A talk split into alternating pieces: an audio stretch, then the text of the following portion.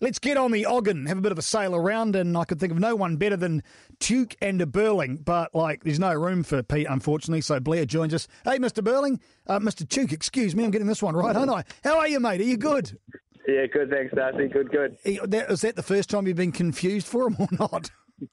no, it's happened once or twice. What happens in, in that much time together over 10 years. Yeah, the double act day. We're, we're, we're talking to you, obviously, because the World Champs are starting uh, in Melbourne soon, but you've just been bobbing around in the ocean at the Oceanias uh, at the same venue, if you can call it that. Is that what you call it? The same course, the same track, the same venue? Yeah, all of those things. We sail out of the same place and on the same bit of water. So, uh, yeah, pretty invaluable practice for us over the last five days.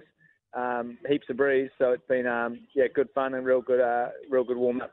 And the forecast is likely for the wind to stay the same in the uh, upcoming week. Yeah, it's still a little bit like uh, a little bit too far out to get the um, exact forecast. Sort of six days out now, so once we get to sort of another three days away, we'll probably have a bit more of a locked-in forecast as to as to what we're going to see on the first few days. But um, yeah, it certainly uh, you know can offer up a bit of breeze, and um, you know that's what we've seen over the last few days. So um, pretty challenging sailing, but uh, makes it pretty good fun. Is it hot as all hell over there? Oh, we've had some classic Melbourne weather actually. We've had uh, first two days we were here, it was 40 plus, blowing off the shore and just uh, ridiculous. It was like someone had a um, hair dryer in your face opening the oven door, and then um, the next day was 16 degrees from breeze from the south. So um, yeah, a bit of everything, and I'm pretty sure we're going to end up with you know more of that over the, the time we race the world champs.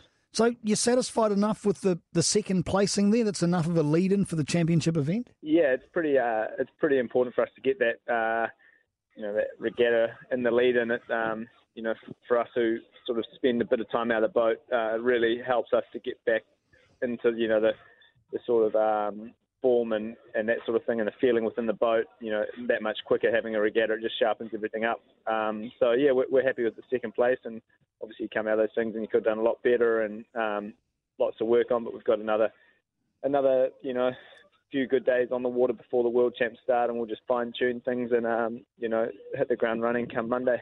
Blair Tuke joining the program. Uh, the Spanish beat you guys into second place and considerably. One of the guys in the office said, "Could you ask him where the Spanish came from?" And I said, "Spain, mate." And he goes, "Don't be so cheeky." But what do we know about the Spaniards? They're, they're not something that was uh, um, bobbling around early December over here, were they? Yeah, they, the Spanish boys been going well for oh, pretty much this whole, uh, Olympic cycle. They um, showed signs of um, you know being the up and coming team at the end of uh, the last cycle before Rio, and you know they've been going well this this whole four year period. So they they finished fourth in uh, Auckland, and right. um, yeah, they're definitely one of the ones to beat. So they they go really well in the, the big breezy stuff, and um, you know they they certainly put down a good performance over the Oceanias, but um, you know we're we got lots to work on, and um, you know it's a nice little uh, sort of target that they've um, laid, and we're looking forward to you know going one better next week. Is it comforting or alarming, Blair, that you've got a couple of Kiwi crews right up your tailpipe, uh, Beck and Gunn right behind you, what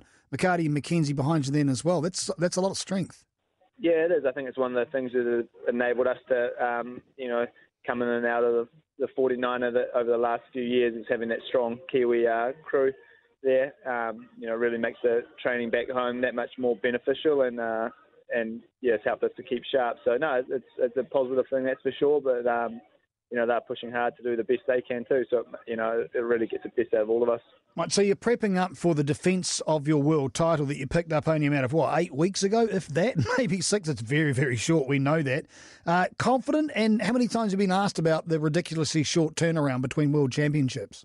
Yeah, I've been asked a bit, but yeah, it is a little bit weird, but that's just the way it is with the Olympics this year.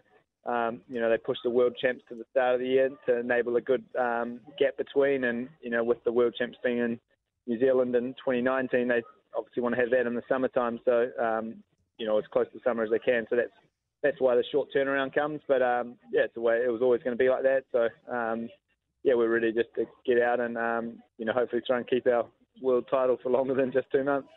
Well, how does this work re Olympics? Because you've got that coming up at the end of the year. Is your boat already qualified? Do you qualify? How does that process operate?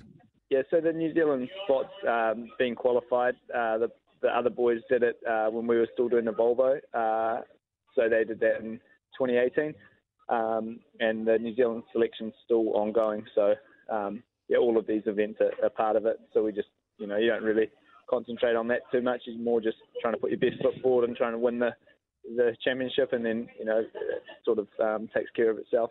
And what about the timing of these events? You already isolated what happened with the World Championship. That's great. You've got the Olympics coming up toward the end of the year. How does that affect the way you, I don't know, do you use tapering in this particular sport? How does your timing work out? How do you actually get that balance running with all these major events in the space of what, less than a year? Yeah, this one's been a little bit uh, more challenging to to do. Um, you know, we run a pretty busy schedule, and you know we wanted to make sure we had a good couple of weeks off over over the summer period. So we, we did that and we came back pretty recharged. But obviously that means that you're you're coming into these ones pretty hot. And um, you know we managed to get quite a few good sessions on the water back in Auckland uh, in between sailing the big boat and before we launched uh, the little new test boat. So um, you know we came over here not quite where we want to you know be, but you're always it's kind of nice to have that um, energy to you know get back and feeling good in the boat again. So we're um, you know we're happy to have this last this little Oceania uh, warm up event, which really um, gets us back into shape. But uh, yeah, it's not the exact lead in that you'd do at the Olympics, um, but you know, having that two week break definitely helped us in the longer run. Talking with uh, Blair Tuke, second place at the uh, Oceania 49s, 49 FX, and NACRA, then uh, heading into the World Champs, same bit of ocean. Uh, starting in a couple of days' time, you guys competing in around about a week's time. Uh, Blair, have you still got that filthy mullet?